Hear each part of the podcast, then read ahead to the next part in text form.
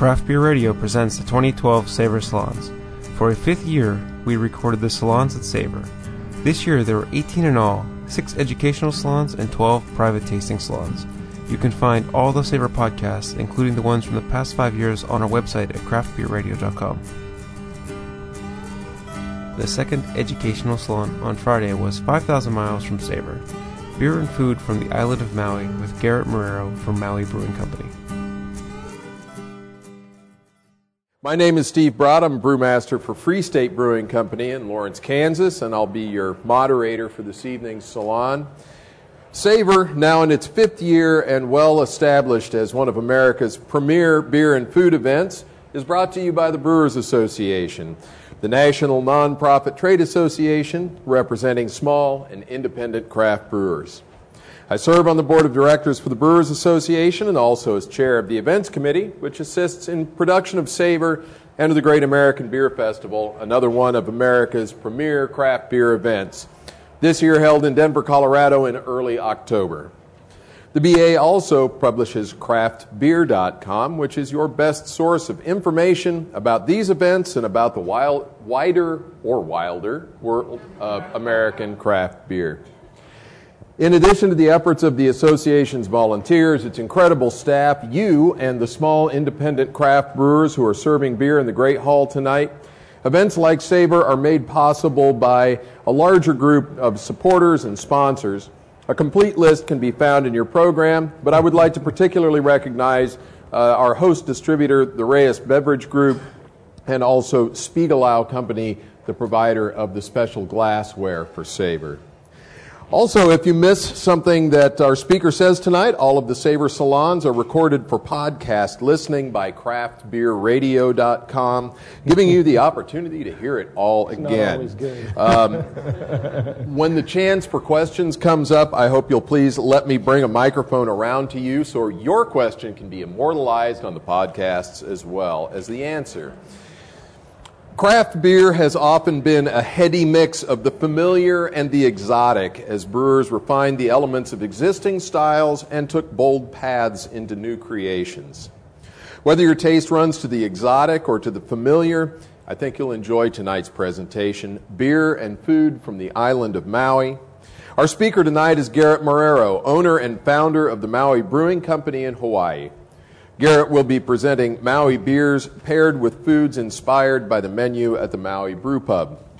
Maui Brewing was founded by Garrett and his wife Melanie in 2005, and they won their first two medals at the 2005 GABF right out of the gate.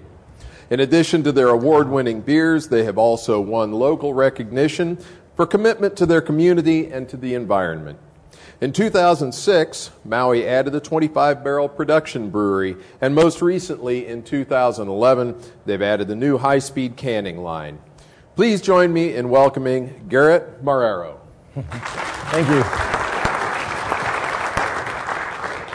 Cool. Well, it's, it's great to be here tonight. Everybody hear me okay? The mic's in a good position. Uh, I think we're going to get started right out of the gate with some beer. Uh, I think that's what everybody's here for, right? All right. Cool. Um, this first beer, I'm just going to go right to beer. I'll, we'll talk about what I'm going to talk about here in a minute. Um, but in the interest of time, given that we're going to give you four beers and four different food items, we better get going, right? Uh, this is the La Perouse White. Uh, it's a Belgian style wit beer brewed with local mandarin oranges as well as coriander. Uh, so it's an authentic style uh, you know, attributed to uh, a wit beer. However, we used uh, 900 pounds of mandarin oranges from local farmers. Um, one of the big things about our brewery is that when we started the company, we said we want to make a truly local beer. So in Hawaii, that means making it in Hawaii. Uh, we'll get into more of that later. Uh, but also with, a, with a, a focus on local agriculture. So when we buy oranges, we don't say, you know, local produce firm, where can you get me oranges from at what cheap price? We say, local farmers, what do you have for us? And uh, believe it or not, citrus doesn't grow very well in Hawaii, so it's sometimes quite difficult. Uh, so we worked with three different farmers to get 900 pounds of local mandarin oranges for this beer. Um, this process too. Normally, you'll find Belgian wit beers have the orange peel. Uh, sometimes they use juice. We actually did it a little different, where we literally took the whole orange and pureed it with a Robot Coupe and added it into the whirlpool. So we have the entire orange, the peel, the pith, and the juice all in this beer. Um, the very batch that you're drinking is the same batch that won at the World Beer Cup this year, so we selected that to send to you. So you would actually get to taste what the judges taste. Um, this is a bronze medal from World Beer Cup. Uh, I think Hoegaarden placed above us uh, in the silver, and uh, Allagash White, one of my favorite beers, uh, took a gold. So uh, we were in very good company, obviously. Um, this is going to be paired with our Surfing Goat Dairy uh, fritters. They're basically a, goat cheese fritter. Uh, we flew the goat cheese out, so you'd also get to experience the actual goat cheese that we use at the restaurant. Uh, it's a goat farm up country where they, uh, they make the cheese. They do every different type of cheese you can imagine with goat cheese, of course. Uh, so there's curry, there's lavender. They even have a gold flake uh, goat cheese, which tastes no different, but it's ridiculously expensive. Um, they do a goat cheese and chocolate truffle, uh, which is really, really, really nice as well. Um, but again, showing our commitment to the local agriculture, uh, we only use surfing goat dairy goat cheese as opposed to another. Thank you. Um, we when we first started, like I said, the commitment to local agriculture, I think, focused primarily around our coconut porter, uh, which we're going to have that later. But uh, the purpose of tonight's educational salon, you know, really, I think, with us being so new to the East Coast market, we really wanted to come out, really say hello and, and thank you, uh, and also apologize that there's no beer on the shelves currently. Uh, I think that's uh, relative to all of your support. So we'll, we'll, be restocking the shelves soon, I promise. Uh, but I really wanted to talk about who we are and what we do, so you really understand who's behind the company what our story is, where we, where we were born, and, and uh, the direction we're going. So uh, there'll be a lot of uh, Q and A time as well, and feel free. I'm uh, this is a conversation, it's not a speech, I believe. So as we eat and drink and something uh, comes up, feel free to uh, shout it out. I'll do my best to repeat the question if I remember that. So with that, I've, I've got to get into my La Perouse White as well. Cheers. Still, it's funny. I actually haven't had this in a while. Um, we we sold out very quickly, so I went and bought some at Whole Foods. It was the only place I could find it uh, on island. I had to go buy three cases just so I could have some at home. So it was very good. Uh, this beer was created by uh, Kim Lutz. She's our lead brewer at our brew pub. So, if, uh, anybody been to Maui? Been to our pub? You have. Cool. How long ago? Six months ago. Oh, perfect. So so recently. So you probably had this on tap. I'll bet. Um, you know, Kim's a great brewer. She she started in brewing, uh, I believe, in 2007 is when we hired her. Yeah, right about 2007. She came from the wine world, and she walked in the building, and I looked at her and I said, you know, can you just do me a favor and pick up that bag of grain? Uh, because I couldn't believe she could do it. She's this little thing. She's uh, maybe five four, five five, and she threw that bag of grain over her arm and she says, Look, I make wine right now and I'm sick of waiting for it to be ready to be drunk. So I started home brewing and I'd really like to brew beer. And she has evolved into a, a phenomenal home brewer or professional brewer, uh, starting out at the homebrew level. So uh, there's always a lot of hope there. Uh, this has been her uh, pride and joy so far, and we're very proud of her to, to bring us a World Beer Cup medal. Um, it's become a, a, mainstay at the brew pub as well. So um, but a little bit of our history. Uh, Maui Brewing Company as a company started in 2005. Uh, there was a, a, failing, it would be the good word, uh, brew pub on Maui. Uh, it was a place that uh, was a little bit uh, run down, a little bit misfocused. It had, went by a different name. We actually created the Maui Brewing Company name. I couldn't believe that was available. Um, but it was one of those places, it was a brew pub that you could tell all the partners wanted to be doing something different. And so there was Bud Light, Coors Light, and Bud were the top three selling beers, with the house beers being the single last selling. And above beer was actually Jaeger and Rumple Minze. Um, it's one of those types of places. Um, wine was actually after that, and then house beer was way down here. Uh, the one thing they did have was a great brewer, Tom Kerns, who's now at uh, Big Island Brew House uh, in Kamuela, Waimea, Big Island. Uh, it's best beer on the Big Island, hands down. And uh, he, he left us just about three years ago, four years ago, to start his own brewery.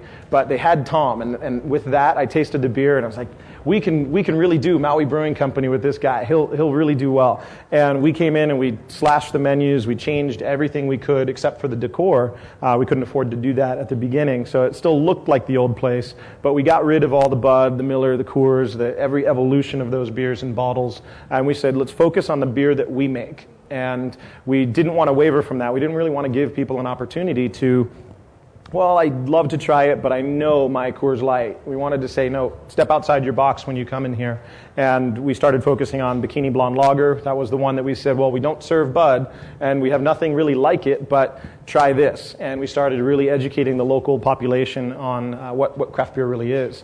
Um, fast forward to uh, 2006 was World Beer Cup, and we were driving up to Hana, and we said, hey, this coconut candy is really tasty. I think it'd be great in a porter. So we bought a bunch of the coconut candy, brought it back to the brew pub, and used it in our seven barrel batch at the pub. And you know, a few months later, it won a uh, World Beer Cup gold medal. So we kind of knew we were onto something with the coconut porter.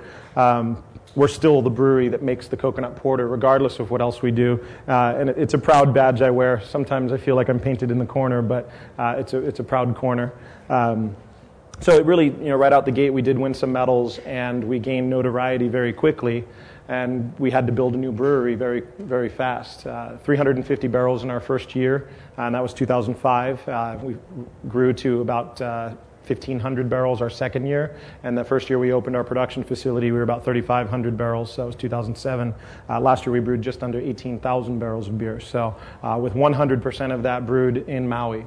Uh, we're very committed to that. Uh, our beer arguably is uh, you know there's a premium price to pay for getting beer all the way from Hawaii. We do ship it refrigerated all the way out here to make sure that the beer is in, in its uh, finest state, and um, you know we use fresh local ingredients and you know make good beer. So that's why it, it costs more than. Uh, I had a distributor ask me once. He had, clearly was not the right distributor for us. He asked me why it costs more than Heineken, uh, and then I, I, I just left the room at that point and decided to do something different. Um, I want to take a bite of my fritter while uh, 50 people watch me eat. That's going to be fun.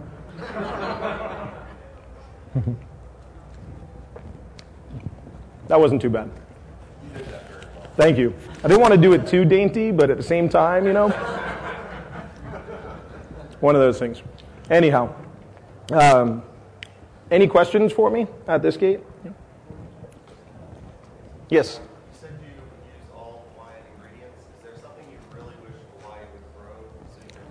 That's a very good question. The question was, uh, you know, we say we use all uh, Hawaiian ingredients, and is there anything that I wish Hawaii would grow so that we could um, use that? Um, and just to clarify as well, not all of our ingredients are from Hawaii. I want to be very clear. Um, we're fairly outspoken about where beer comes from when it says it's from Hawaii, so I want to be very clear that uh, we do ship in our malted barley, we do ship in our hops. We're working with a couple local farmers. Um, Maui is a very interesting place in that there's at least 13 different microclimates on the island. So you could be in Ka'anapali, which is two miles away from Lahaina, and you could have vastly different weather, temperature, you know, it could be thunderstorm up in Kaanapali and dry and hot in, in Lahaina, and you're only talking two miles. Um, so we are working with different farmers in different climate areas to try and plant some hops that will grow and at least give us enough to do maybe an estate ale or a special reserve. Uh, but at 18,000 barrels, and this year we're pushing 22, 23,000, uh, we won't be able to get all of our hops there. Uh, malted barley. I always say there's no amber waves of grain on Haleakala. And if there were, there are no malting houses, and electricity and gas are far too expensive to do it there. Uh, so we do ship in those primary ingredients. Uh, but more, more directly to your question, um, I wish citrus would grow better in Hawaii. Uh, limes in particular. Uh, I love lime for both brewing, uh, you know, the, the peel especially, but also um, let's face it, there are those times where you just really need a, a margarita and you want some fresh lime. And uh, we have these very thick skinned limes that yield very little juice, and so I wish we could get something more along those lines. But everything else, uh, you know, we get guava, mango, papaya, all of these highly sought after fruits around the world that you pay a premium for, uh, that we just get, you know, they're cheap for us. You know, what's expensive to us are the, the tomatoes, the, you know, things like that that uh, don't necessarily grow um, very well in Hawaii. Uh, that's my cue. We're moving right on to Mana wheat. I'm actually going to save that one for later. My wife would be very upset with me if I don't bring her a La Perouse. Don't go running off with that. I'm, I'm just teasing.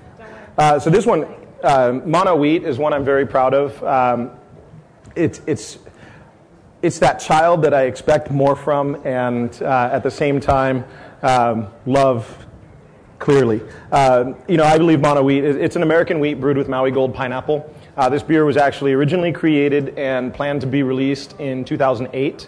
Um, we wanted to release a fourth beer. We felt that we covered the market pretty well with having a Munich Helles lager in our Bikini Blonde lager, so we could really get that guy that says, hey, you know, I just, what should I start with to get into craft beer? So Bikini Blonde's a good way to go. Um, you know, I know that's not always the case. Sometimes the entry level beer for them is an imperial stout that they fall in love with. But we said, let's just, you know, mainstream wise, let's look at the Bikini Blonde as the one to go with.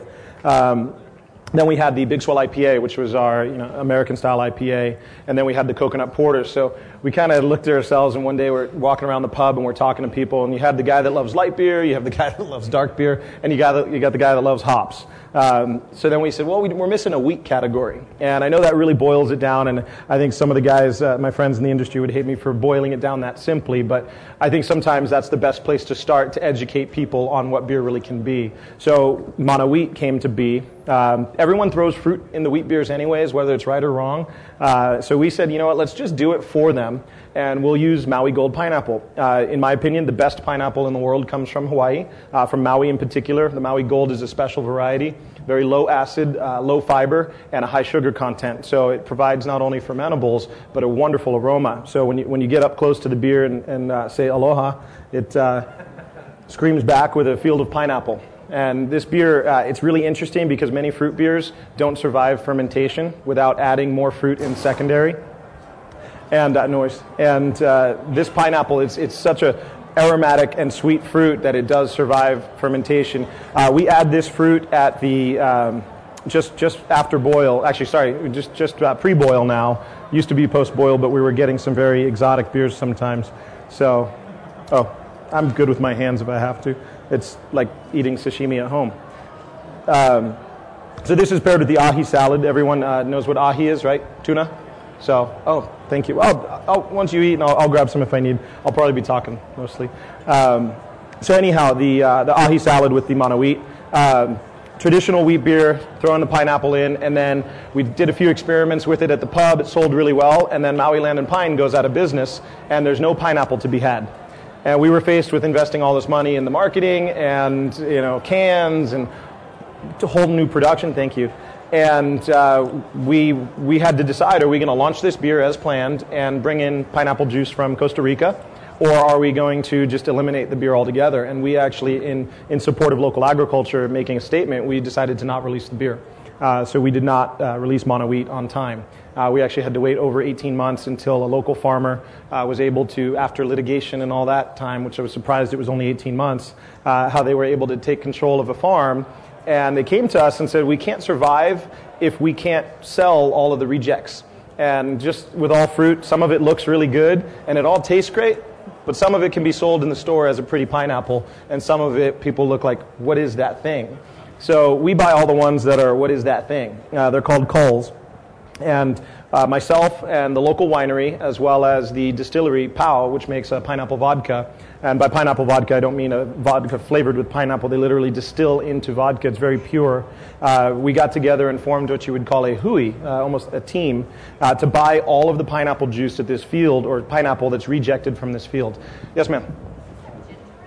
Uh, no ginger. No. Uh, it, one of those notes that come from the pineapple with uh, with our house yeast is a you know a, a spice ester characteristic. Some people say uh, you know a coriander because it's a wheat beer, and, and a ginger a spice like flavor. Uh, like I mentioned earlier in some of our earlier batches when we were adding it post boil, uh, we did get some very unique Belgian characteristics that were unplanned for because the the pineapple juice is untreated. It's unpasteurized. It's literally straight out of the field. So we scheduled the brew the same day the pineapples are juiced up at the winery, and we bring the juice down the volcano. It's about 45 minute drive if you drive like I do. Um, fortunately, the cops know my truck, and when there's juice in the back, it's usually like, "Oh, don't worry, it's for beer," so they let me go. Uh, but the juice is literally bubbling by the time it gets to the brewery. So it's already fermenting on its own. So that just says there's a lot of wild yeast in the field, uh, which maybe one day we'll capture uh, when we have a lab like Sam's got and uh, make something with a funky uh, house or, or, field yeast.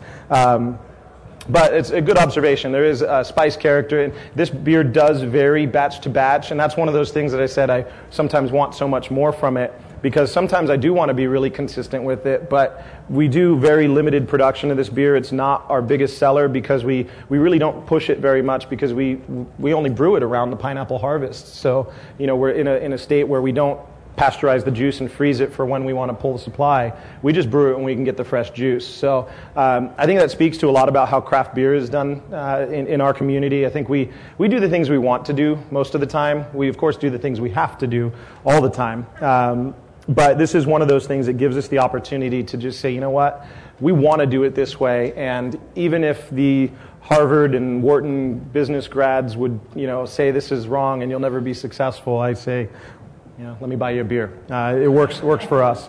Um, we're going to go for some tuna salad here right now.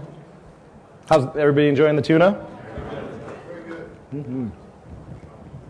Garrett, while you're while you're chewing, I'll, I'll let you chew. Uh, sure a lot of brewers, you know, the, the, the classic wit beers tend to use uh, just the peel of the orange. Mm-hmm. And I think a lot of brewers are, are probably a little intimidated by brewing with something as acidic as either um, you know, the citrus of the mandarin oranges or the pineapples. Are, sure. are there unique uh, challenges that you run into finding a nice balance in the beer? Because these, these beers don't come off as being highly acidic, highly acidic. at all. Sure. And I think. Uh, particularly with the pineapple, it doesn't really have too much of an acidic note to it because the specific thing about Maui Gold pineapple is it's known to be a low acid fruit. So you have a very high sugar content. I mean, like I said, it's fermenting by the time it gets down the hill. So, I mean, it's got a lot of high, high Brix level, and it varies each batch. But um, the oranges was something that definitely was we were, we were worried about in the beginning, uh, and that's why we brewed a small batch up at the brew pub first, and you know we we wash the oranges to make sure the peels are clean. So we use very hot water and we stir them around in our hop back and then drain it and then go straight into uh, pureeing them ourselves. But um, I think that's one of those things from a, a, pilot standpoint. That's it gives us that opportunity to um, experiment with the beer by doing a small batch without investing a ton into it. Um, I think we've only had one beer that we've ever dumped, and it just it was something that stalled out on us. So it was before we had a lab to count viability. So that was a it was a hibiscus triple, which we've brewed since, and it worked out. But uh, it, was, it, ended up it was projected to be 13%. It finished out at like 4% or 6%, something like that. And it was like we were just hoping for it. And if we had a distillery, uh, we would have been onto something. But uh, it didn't work out. So it's a good question. Yes, sir. It's interesting that you said you added the orange at the whirlpool. How, yep. how did you determine that? Did, did it take some experimentation to figure it did. Uh, you know, Kim originally, we, we don't have a separate whirlpool. Uh, so we run a two vessel brew house, uh, both the brew pub and the production brewery. Uh, we're going to change that when we, when we build our new brewery, which we we just bought the land for, because, like I said, we, we can't make enough beer, so it's a, a great place to be in, but we need to fix it. Uh, so really, it's uh, kettle post boil add it, and then Whirlpool, and they're in cheesecloth sacks or the, the dry hop bags. Um, originally Kim was uh, dumping everything into the kettle. Um, you know, we have a, a, hop filter that we use to keep things from clogging the pipe, uh, and that just ended up becoming too much to have to clean out. Um, you know, and when we did it at the production brewery, we have a hop back that connects to our whirlpool to be able to add, whether it be coconut, pineapple, any types of solids or liquids, we can add at ground level instead of having to forklift it all up into the, uh, the brew house now. And so that actually works out much better for us. Uh, adding it in the tank was very difficult because even fishing those bags out was hard. Um, thank you. I'll probably just get rid of the, these two. I'll keep the uh, can. I want to drop it. I'm good here. Thank you. I might eat that. Uh, but good question. So. Real quick, I know you got to move on. Sure. You're talking about the pineapple juice starting to ferment before it comes to the facility. Yep.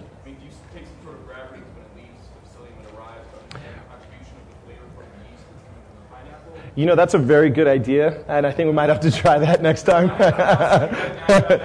I appreciate that. Uh, you know, we've never done that. I think, in large part, you know, it, I sometimes we were talking earlier. Sometimes you know we've we've been canning. We were number 11 brewery to start canning. Now there's over 190 of them. We've, we've been around for a little over seven years. And sometimes people look at me as if I'm one of the you know not the original, of course. You know, two those guys uh, those guys gave me the opportunity. Um, but I've been doing it for a long time, and I still feel sometimes that uh, every day I'm learning something new. And we just recently put in a lab, uh, so I think Last year we did just under 18,000 barrels. The year before we did about 10,000 barrels. Actually, it was 10,800. And even at that barrelage, we didn't even have a microscope at that point. So we literally have just had this like, just brew. You know, the, the rule is when in doubt, brew coconut, and that was our brew schedule. So just right here, and all of a sudden I look up, I'm like, we should get a lab. So I build a whole lab. I have a guy who's going to run it and then he ends up moving. And so for about six months, I've got this lab that I invested all this money and equipment. No one knows how to do anything with it. So um, we hired a, a, guy who now is, uh, for about six months now, been operating the lab. So we do have the opportunities to do those types of things now, and that would be something cool to check out. I've taken it and I've just added more sugar, more honey. Uh, I did a pineapple cider. I guess it's not technically a cider, but uh, since the juice was fermenting and you know, we couldn't use it all in a small batch of beer. We'd bought too much pineapple juice. I went ahead and made more booze with it. So, but I might have to try that. Yeah. so. Hey, first of all, aloha for coming. And, Thank you. Um, for your pineapple week here, you said you were to Maui agriculture. Tell looking at other islands like Oahu and things like that. Very good point. Uh, we do. Uh, when we make our buying decisions, uh, you know, we basically look at what can we get on Maui and then if we can't get it on Maui, what can we get from the neighbor islands? If we can't get it from the neighbor islands, what, you know, we have to bring it in from out of state, um, then we do that. You know, we are a for-profit company. Uh, we do like to make a statement with certain things like that, that we say, look, we're buying local and it costs us more, and et cetera, et cetera, but we believe it's a, a higher quality product, or at least a fresher product, to bring in a head of lettuce from upcountry uh, versus bringing lettuce from California or Costa Rica, etc. So we do definitely look at the other islands. Uh, one thing we're experimenting right now with is uh, coffee fruit. It's the uh, fruit that surrounds the bean of coffee. Uh, it is a waste product, and it's being sold in uh, the form of Kona Red, they call it. It's a juice, really high antioxidant compound, more so than acai and many berries. So we're working with the coffee fruit processors to turn that waste product into a beer, and hopefully you'll see uh, a limited release beer with that soon. Very good question, now. Um, back to your question, real quick, too. We are investigating the use of a flash pasteurizer for pineapple juice to be able to regulate the, uh, that beer uh, so it is a little more consistent as well. So that would give us the control over the wild yeast. Yeah. This one, uh, you guys are some of the first in the world to try it. Um, let's see, who should we pick on? I think I kind of want to pick on Steve, but I don't know if that's fair. no. Um, if anybody, you guys you probably don't have the cans in front of you, so it wouldn't be fair to do. But uh, the name is uh, Sobrehumano Palena Ole. So you have to say it fast five times. Uh, not that I can. Uh, it's a red ale. Uh, red, really, in this case, just referring to color, and it is a. Uh, it's red in color good malt backbone, but brewed with lilikoi and cherries. Uh, this is our limited release that uh, took over took over for the La Perouse White. Uh, so La Perouse was our spring limited release. The Sobre Humano is our summer limited release. And uh, I'm trying to train myself to not say seasonal, so you'll hear limited release a lot. Uh, we have very few variances in our seasons. Um, this is, uh, like I said, collaboration with Jolly Pumpkin. So what we did is, we, you know, su- sobrehumano is superhuman. It's a Spanish word, so you know, borrowing from how Jolly Pumpkin labels a lot of their beers. And then palena ole means uh, without limits or uh, no boundaries. So we've kind of figured, hey, we're, we're you know, X number of miles apart, you know, and we have uh, the brewery in, in Michigan that Ron works at uh, started, and he does all sour barrel aged beer for the most part, and we do oh, we don't do a sour. So we decided let's brew the same beer in the two different breweries. Let's sour one, bottle it, and then we'll do the standard fermentation cans, and we'll go to each other's breweries to do it. So uh, John Walsh, who's uh, one, my lead brewer at the production facility, flew out in December and brewed this beer with Ron and then Ron came out in April and brewed with us. So uh, we really did a collaboration that pushes the limits of what people have done in collaboration beers. Uh, again, going back to, like I said, we get to do the things we want to do most of the time. Uh, this is one of those things. We just said, yeah, let's just let's do it. Why not? You know, there's nothing saying we can't. Um, you know, with the amount of money we spent in fruit on the beer, um, you know, we were really hoping for a, a, hit, and I think we got it. I really enjoy this beer. Uh, we do have the bottles. It should, Catherine, right? We got those bottles? Cool. So you'll get to try the, uh, the sour version as well uh, today. Uh, we're also pouring it at our booth uh, as well. So you'll get to experience what how wort can change so much, uh, how just standard, you know, a normal beer fermenting yeast changes versus a, um, a sour yeast or, or barrel aging and, and, letting, the, letting it take its time. So it's a lot of fun. Uh, but the lilikoi is uh, added as well as the Michigan cherries uh, early on in the, in the boil, and uh, they, they survive. Thank you. Perfect. Yeah, Alpa. Cool. But anyhow, again, like I said, superhuman without limits, and paired with the uh, the salami and the cheese platter. Something I can't get enough of. We have a pickled cherry as well here. This beer is paired with uh, duck confit tacos uh, and uh, pickled cherry as well out uh, at our booth. It's getting really getting loud out there. People had a few beers. They're getting ready to party. Cool. Everybody get some of that one? I'd love for you to see the can too, if we can pass some of those empties around. Are you guys doing any type of experimental beers, like maybe with pork? With pork. Uh, that's a very good point. Actually, I have, I have a friend who uh, brews a bacon beer. Um, so I'm just going to leave that one to him because he's been doing it for a while and uh, he's getting closer. Um, we do. I, I, like to think that most everything we do is a um, experimental beer. Um, you know, the Sobrehumano being one of them. Uh, the next batch, the next limited release coming out in the fall is called Liquid Breadfruit. You guys might have heard of a brewery in Delaware called Dogfish. Anybody heard of them? No. No. Cool. Well, you'll you'll be seeing them around, I'm sure. Um, we did a, a, beer. Sam called me and he says, "Hey, you know, we're coming to Hawaii for vacation." And he's like, "I was thinking maybe we could brew a beer together." So we came up with what we what we ended up calling, and this was completely Sam's idea, was liquid breadfruit. You know, beer has often been referred to as liquid bread. So we said, "Well, hey, we'll get breadfruit from Hana." And we'll use breadfruit in the beer. So we got uh, 80 pounds of breadfruit.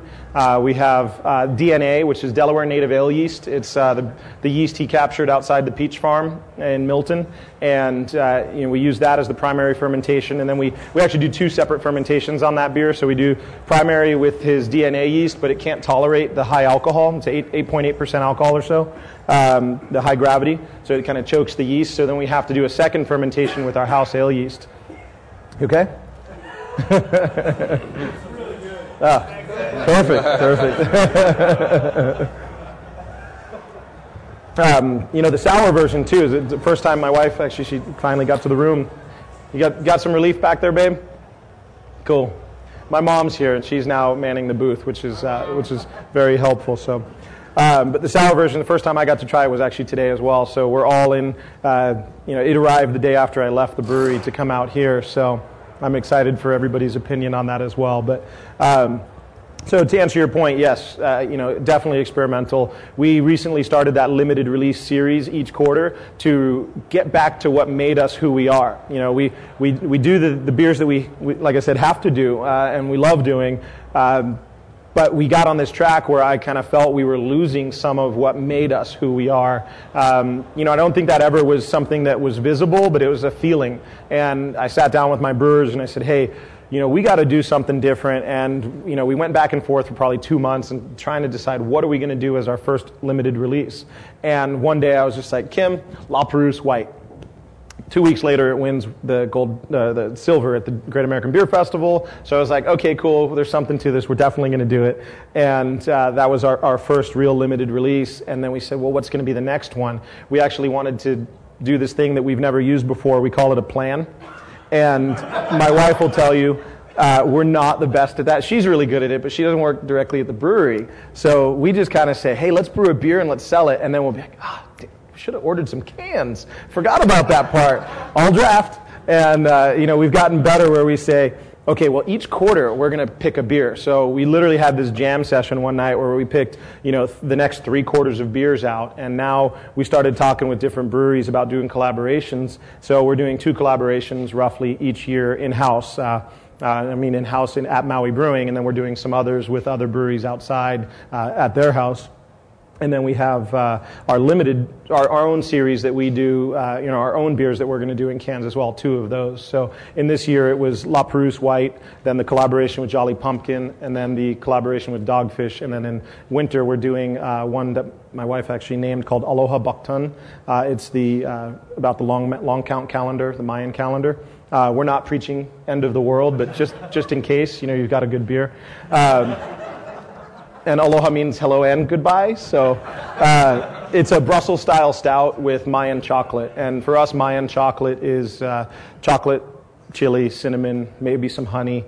Uh, I love mole. My family's from Puerto Rico, Peru, South America. So you get, I love the, the spicy food. So that's another one we have not brewed yet. And when we brew it, it'll be for the production run pretty much. So, um, which is exciting because it's not like we are putting a filter on to give anything to the public. We're just saying we want to brew this beer, and here, you know, like I said, we tried this hour tonight for the first time, and it's going to the public. So we don't get a chance to pull it back if we didn't do it right. Uh, you know, you kind of get to see us at our best and at our worst. And, you know, we love that about craft beer, the, the integrity behind craft beer, the sense of place, and the transparency in what we do. So. Um, besides that hibiscus triple, have you had anything else that you've thrown out? Besides the hibiscus triple, have we had anything that we've thrown out? Um, no.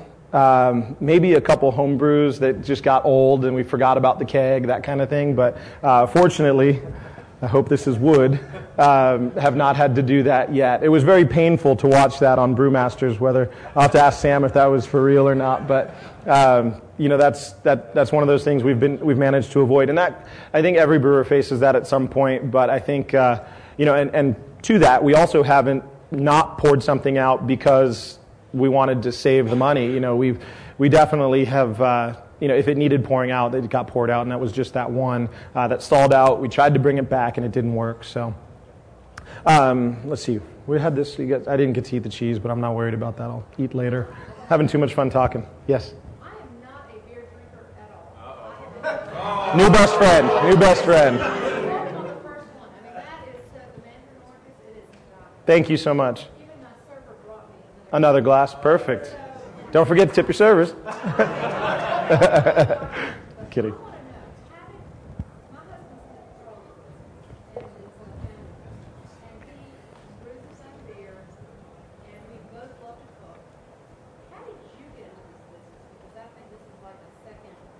Sure.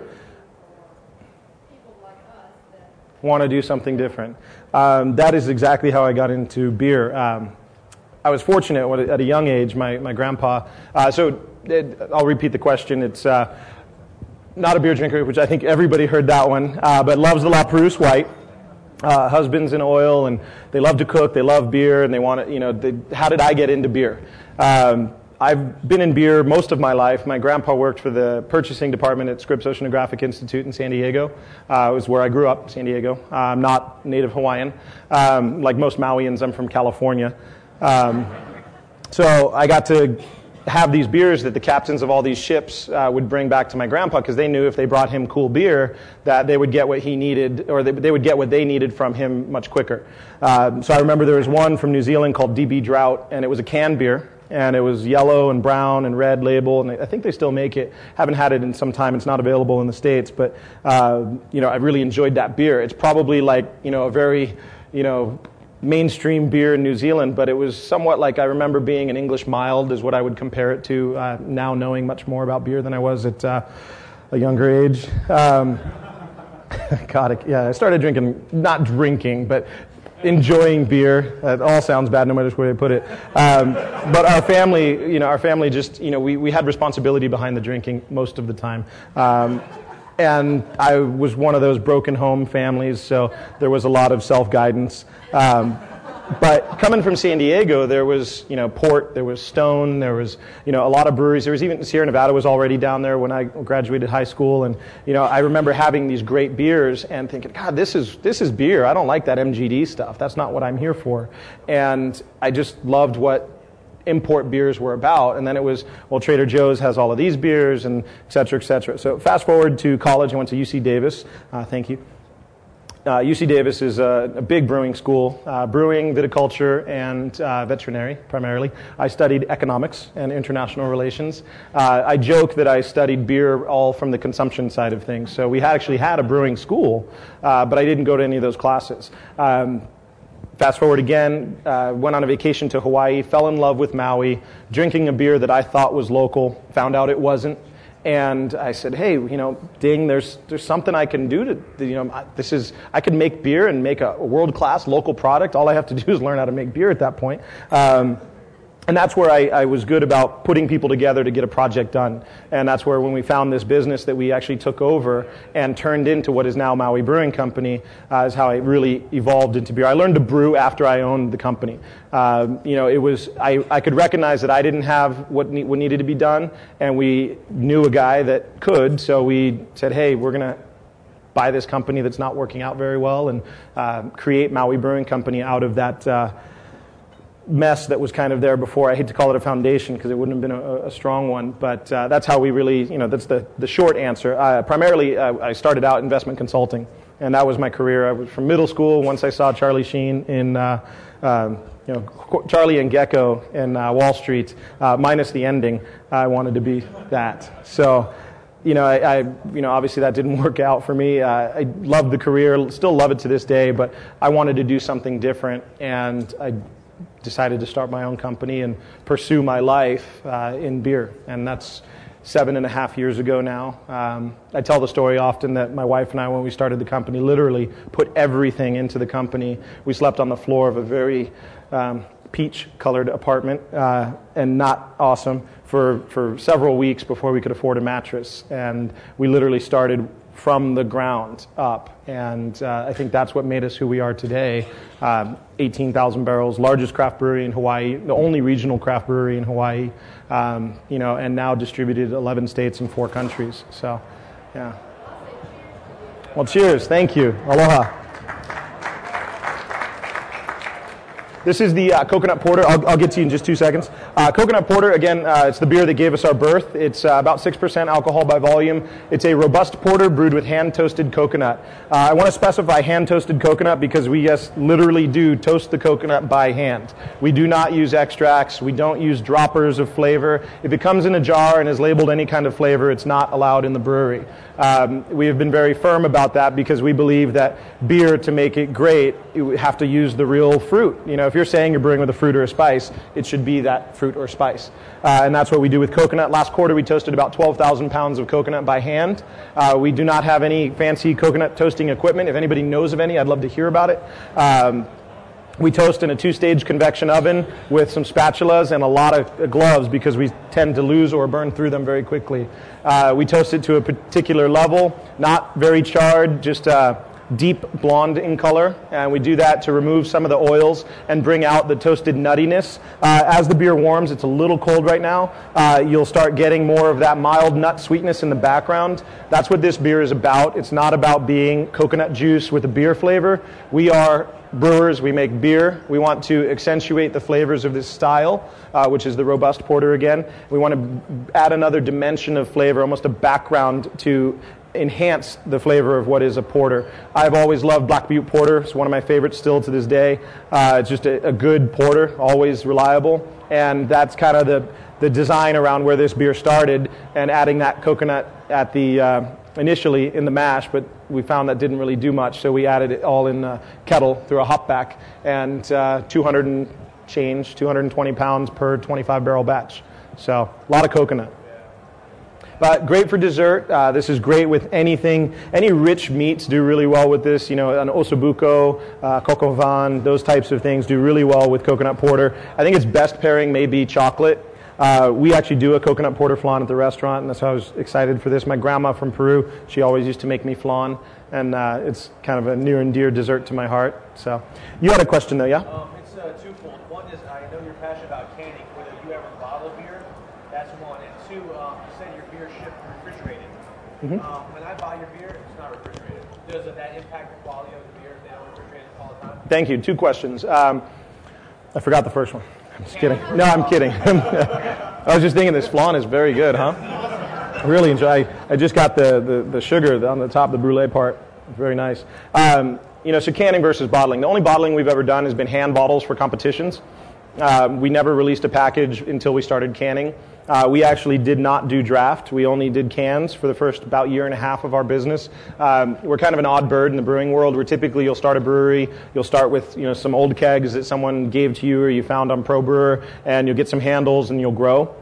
Hawaii is unique in that um, I think it's where a lot of cities were 10 years ago, where you know craft beer they're like why what you know it's not gonna it's a, it's a fad right um, exactly so so we, you know, when we would go in and we'd try to sell beer, they'd say, "Oh no, sorry, you know, our Budweiser takes care of all of our handles, and they give us money and still do uh, those types of things uh, in order to uh, secure that tree." And we were like, "Well, great, because we're not asking for a handle, is what we decide. We're going to go for a package." So I said, "All I want is a little space in that cooler right there behind the bar, and I got a can." And they're like, good beer in a can, and it's more than Heineken? What? Um, it was one of those very different uh, approaches to craft beer. Uh, it wasn't until after we proved the weight of the beer in cans that we were successful in securing even one tap handle. And after we proved we'd be around, there were eight attempts at breweries on Maui's. They'd all failed. And all the restaurants had been pretty much seasoned to not bring on a new beer because they might not make it and we were you know burdened with that so we chose package instead. Uh, the cans are actually made locally in oahu. So it's another reason we chose the can is because we're supporting local labor much like we ask for support of local local beer local labor uh, local agriculture. You'll notice the ridges at the top of the can. You'll we'll make sure you get some empty cans so you can see or come by the booth. But they're a much wider neck. They're about an eighth of an inch wider than the cans that are made here in the mainland. Um, so the ridges indicate that it is a can from hawaii. There's a new can from hawaii Check out the neck. It's from Oregon. Um, enough about that. Uh, the second question was we, uh, we, we do require shipping uh, cold uh, to all the markets that, that, have refrigerated shipping, of course. Um, so when we ship here, we ship in through uh, Northern California through Port of Oakland. We take a refrigerated container, drop it there, and then by refrigerated rail car, it comes out here. Now, as much as we try to tell the stores, this is the way we want you to handle our beer, we can't really say that. Some governments even prohibit us from dictating any sort of positioning within the store. Um, we prefer that they keep it cold. We actually used to have on the can live beer keep cold, but it freaked a lot of people out, uh, is what we found out. They're like, it's alive? Like, what? Oh, it was cold. I, I, wish I could take it home with me from the pub. Well, you can. Well, it was cold. It won't be good when it gets home. There's all these misconceptions about that. Uh, what we tried to avoid is the beer getting hot. Now, room temperature in you know most places on the East Coast, half the year at least, uh, is is a fine temperature. Hawaii room temperature is a little warmer, so we prefer not to uh, not to have it, you know, sitting out in an open field, of course, you know, on the tarmac. Um, you know, and truth be told, in our warehouse we can our beer, and it'll sit on the warehouse floor for a week before we get to actually put it in a container refrigerated. Uh, we've outgrown our cold room, uh, but in our you know, our, our, warehouse has, you know, it's not insulated, but we have a, all the doors open, so we've got a constant airflow. We have solar on the roof, which gives us a, a lot of reflection from the sun. So the beer is, uh, warmer than we'd like to typically store it. But in the new brewery, we'll have a lot more cold room uh, in order to store. But we're canning on Tuesday. It's shipping out Thursday. You know, so we, we tend to get that type of a rotation. You know, this I think so far, you know, this last three last last week while I've been gone, they've shipped out three containers of beer. It's about six thousand case equivalents, and we canned all that right into the container. So as that truck's pulling up to hitch up that, that cold box, we're loading the last two pallets in there. So, you know, we really try to do our best for that. So. And when we, when we package beer, we try to send to the mainland, we send the beer that's straight off the line because it's two weeks to get to the mainland typically, about 10 days uh, door to door from Maui to our California distributors. So, in your opinion, if beer gets warm, cold, not extreme warm, then yeah. You want to avoid extreme temperatures with the beer, and uh, you know I think that's the important thing. Especially too, most of our styles, with the exception of the Bikini Blonde, all of them will age pretty well. Um, you know they're higher alcohol. You know the, the, Big Swell IPA, you'll notice a little degradation of hops by the end of that first year, uh, as well as the coconut porter. The coconut porter flavor does mellow a little bit, um, but I've had year-old beers before, as long as they're kept cool, and they've always been very good. So, good question. Anyone else? Oh, gentleman in the back.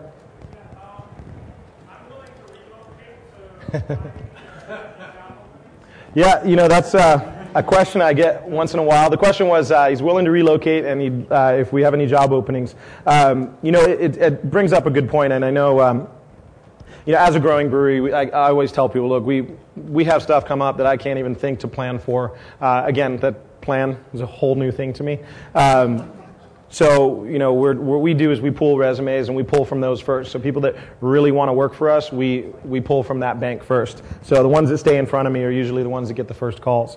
Um, after that, you know, in, aside, it sounds awesome to like, oh yeah, that guy's got it made. He makes beer in Hawaii. Um, you know, let's let's uh, if we look at the facts, we've got malted barley that costs the same as it does here and then add 20 cents a pound. Now, your average malt, your average two row malt is going to run you about 35 to 38 cents a pound, um, depending on your volume discounts, how big a brewery you are. So that guy that makes it for 35 cents a pound here, uh, that's, that's 55 cents a pound to me, and 40,000 pounds per container. So real quickly, do the math. You know, you're talking per container. Then I've got the $8,000 of container per container shipping in for ingredients. Then I've got the $6,000 per container shipping out. So you're talking about a point where the, we're going under this financing for the new brewery, and the banker calls me. He says, "Hey, I think there's an error on your financials." So you spent just over half a million dollars on shipping last year? It's like, yeah, that's, that's about right. Sounds about right. You know, X number of containers per month times, uh, oh, yeah. He's like, wow. He's like, have you ever thought about, I said, look, it's not even an option. We're Maui Brewing, and you know, he was going to say, of course, is, have you ever thought about brewing in the mainland? It, we wouldn't be who we are if we did that. You know, when, when you pick up that can, we want you to know it came from Maui, and as long as I'm alive, um, you know, and hopefully long after, that beer will come from Hawaii. And so, you know, it, it, it is awesome because either before work or after work, yeah, the highway, the one lane in each direction, is a, uh, you know, what, 30 feet from the water in most places. The brewery's three blocks from the ocean. Um, the new brewery will have ocean views, and we got a great breeze, and I can wear board shorts and a tank top all year round. I actually got dressed up for you. Um, you know, these it sounds fun, and, get me, don't get me wrong, it absolutely is. But it does take a, uh, a special person to live in Hawaii. If you go to the store and they're out of orange juice and that upsets you, Hawaii's not for you. Uh, orange juice is shipped in, and if you go to the store on Sunday night, just don't go to the store on Sunday night because you're not going to be happy. Uh, so these are the things you have to deal with on an island. Uh, if you love the outdoors, if you can totally be happy with a six pack of beer on the on the beach and uh, five dollars to fill fill your uh, scuba tank uh, with air, and that like makes your life great, then that's good as long as you understand that that doesn't make your life great on a vacation time, but that's like year round. Uh, so it is a different place, I, I, I love Hawaii. It's for me and I encourage people to come over. There's a horrible book that uh, talks about, it says, I think it's called uh, So You Want to Live in Hawaii, and I think it tries to discourage everyone from it.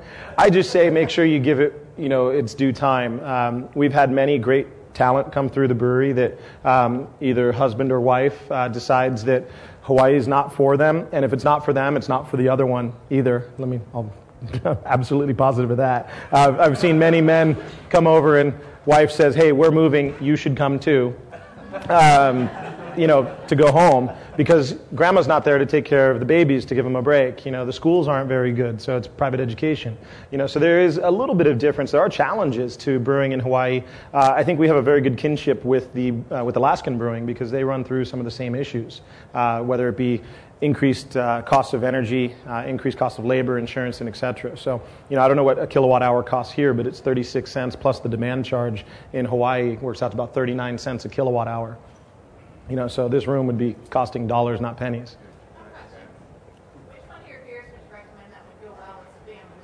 Spam musubi. Ooh, I'd probably have to go straight into Bikini Blonde. Uh, the question was, uh, what's the, uh, what's, which one of our beers would you recommend for Spam musubi? Anyone had musubi? Cool. And everyone knows what spam is, right?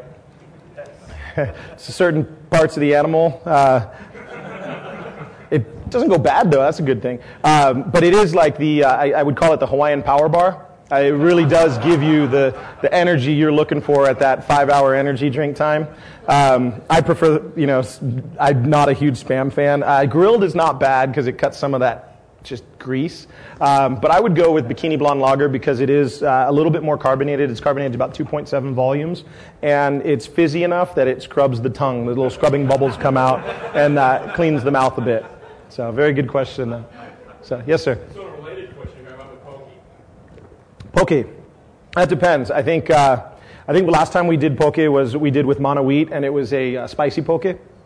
Uh, but again, I have to, you know, I think the best uh, in when you're talking about raw fish, I think Bikini Blonde is is the one to go. And I, and I know I was half joking about the uh, the spam musubi with the scrubbing bubbles, but it really does act that way. Any of the richer, fatter type foods uh, that where they linger, whether it be cheese or uh, in the raw fish side, you get that oil. Um, you know, the, the, Bikini Blonde does well. This is why you see most Japanese beers served with um, Sapporo and Asahi and those types of um, more fizzy uh, yellow beer. It's a little better than our typical fizzy yellow beer, but it's still fizzy yellow. Good question. Yes, sir. So, um, are you going to do a collaboration with Garrett Oliver? So it could be like T or something? Uh, that's a good. That's a good question. Yeah, uh, you know we we we've talked about it, things in the past. We've never said, "Hey, let's brew together." I think Garrett's got so many great things going on. They just put in their new uh, Rolec brew house, and he's uh, continuing to make some amazing beers. I would love to do it at some point. So invitation's always open. I invite him out to Hawaii every year for our festival. I'm a big fan of their beers. Um, you know, I just enjoyed their Berliner Weiss, uh, you know, not too long ago, and I love Brooklyn Lager in a can. It's just awesome to be able to get that. Um, so, you know, I, I don't think uh, I don't think there's any reason why to say no. I mean, like I said, we're, I think we're I, I've defined ourselves now as uh, serial collaborators. I think we're just, you know, afraid of being alone. Maybe I don't know. We just we brewed. Uh, like the two this year, and then we have one that I, uh, Rick Chap- Chapman over at uh, Coronado Brewing wanted to brew, and I said, look, I can't, I can't do another. I, all my slots, you know, each quarter is full. So he he came over and we pilot brewed at the at the pub, and then we're brewing it at his house uh, in the fall. We're doing a hibiscus IPA. I love hibiscus, so that'll come out 40 barrel batch, real small, um, but you know, we, we definitely want to do more of those. I think Sun King is the one we have scheduled furthest out, and that is, I told, I told you, right? It was spring or was it? It was winter 2013, was it? Or was it 14? It was two, maybe 2013. I think we bumped someone for them. So, um, but we have, you know, Tomme Arthur's coming in December. We're going to brew for the spring. We're going to bring a lemongrass saison, and then we have um, the next one in the summer. I think next year so far is our own beer. It's called Pau Hana Pilsner. Uh, it's a really traditional pilsner, uh, six-week beer minimum for us. Uh, we use a, a Scarborough yeast, which really gives it a, a really nice traditional Bohemian Pils uh, flavor. And um, I would I'm probably going to get a letter from Heineken on that one because I'm sure the can will poke a lot of fun at that one. So I want to do a beer in a green can just to, you know, if Hawaii has to have a green bottle or can, I'm going to give them one. So uh, one in the back, and then I'll grab you, Steve. Yes. What's the uh, percentage of break of you know, what you sell domestically versus what you send to the mainland? Sure. Good question. Uh, in Hawaii, we, we sold uh, about 65, it's 62 to 68 percent uh, sells in Hawaii, and then the rest is sold here in the mainland and abroad. Um, you know, we believe currently that we have a market for about 30,000 barrels a year in Hawaii, and that number comes from a lot of different data points that I most of them just pulling out of air. Um, but I think that that would make sense as we educate more people about what craft beer is. So we want to get to a 60,000 barrel mark where we are a 50 50. Uh, we don't want to get to a point where we're too overweight in sending to the mainland because then we're going contrary to what we say in being green and sustainable, where we're literally bringing ingredients over just to process and send back. Now, at that point, that might not make sense. Um, currently, though, looking at it, we're saying, well, this is we have to bring it over to even make a local beer. So, of course, that's right. Um, we've been attacked in the market a few times from the big boys, if you will. Um, that it's not sustainable. That you know you're bringing ingredients over just to brew, and it's well, what do you do? You have you know malt house in your backyard. You know you're bringing them over to Washington to brew your Hawaiian beer, to Oregon to brew your Hawaiian beer, or to New Hampshire to brew your Hawaiian beer. So how are we bad? I think the, the point there is is that until I came about, no one ever brought up the issue. Um, there was no brewery to compete with. You know, we're all talking about Kona. I'm not trying to hide it. Um, I'm, you can tell I'm pretty honest that way. Um, you know, we don't try to hide that fact. And you know, if until we came about and became a real force to be reckoned with, until our beer was on the shelves and we were doing three, four, five thousand barrels, uh, you know, we weren't even considered that we were going to last. You know, according to them. And um, you know, I, th- I think that they looked at us as, as just this, see if they can make it, you know, that kind of a thing. It obviously wasn't the case, but until then, there was never a mention that the beer was brewed outside the state of Hawaii. Uh, and all of a sudden, 2008, we did 6,000 barrels, and they say, hey, we are now brewing beer freshest, closest to market because it's uh, costly and uh, not sustainable to ship ingredients to Hawaii to ship or to, to brew beer all of a sudden, this mindset changed, and that mindset only changed because there was someone actually doing it and, and making real local Hawaiian beer. Uh, it's something that I, am uh, a huge proponent of is uh, transparency in your labeling. Uh, I believe in local beer, and I don't believe that it's a wrong thing for them to contract brew. I actually would hate to see anything wrong with Kona. I actually still, I think they make some very fine beers. However, I believe the consumer, you, uh, deserves the opportunity to make that decision for yourself, and I believe the label should be required to put where beer is made and where not just where the office is located. Um, That's my soapbox, one of many. Um, but like I said, on our can, we say it in three different places. I'm not required to. All I need to do is have an office in D.C. and I can make local beer in China. That's not right. You know, I think that's not right. So, Steve. I was just going to tell you, uh, apparently we do not have the sour in Oh, we don't. So they'll have to, I guess. Okay, no problem. it, And we probably have time for about one more. One or two questions, depending on how long-winded I can be. Um, no problem. So the sour, uh, the, the, just real quick to make state, the sour will be available at our booth. Uh, it's not here in the salon tonight, but uh, please do try that. You'll get an opportunity to try the standard fermentation as well as the sour out at our booth. And the gentleman back here had a question. Uh, so Hawaii obviously has a strong connection to Japan, a lot of tourism. Absolutely. Yeah. How much do you sell to Japan how much do you see? You know, it's growing very quickly. We sell, I would, it's about a pallet every other month, which is about 100, 120 CEs. Um, our distributor over there, because uh, Japan is a very draft-driven market, um, they, you know, we don't have the kegs to send to them because it takes a long time to ship over there and come back. Uh, by the time we see those kegs again, it could be months, and we don't have that kind of cash to lay an asset out that long. So he bought kegs and sends them to us. We fill them and send them back. So we primarily do sixtels or five gallon kegs over to Japan, and we'll do usually about 100 of those uh, every six weeks. You know, and then we send cases for events and you know to get the package on the shelf after they've had it in draft. So good question though. So cool. Anyone else? Cool. Well, thank you all for coming tonight. It's been great, great getting to know you a little bit. So thank you, Thank you. Great news. Cheers. Thank you for listening to the Savor Salon. Craft Beer Radio is a mostly weekly beer podcast where we attempt to educate and entertain. If you haven't heard our podcast, we invite you to find us in iTunes or go to our website, craftbeerradio.com. Craft Beer Radio is released under the Creative Commons license. Please visit craftbeerradio.com for more information.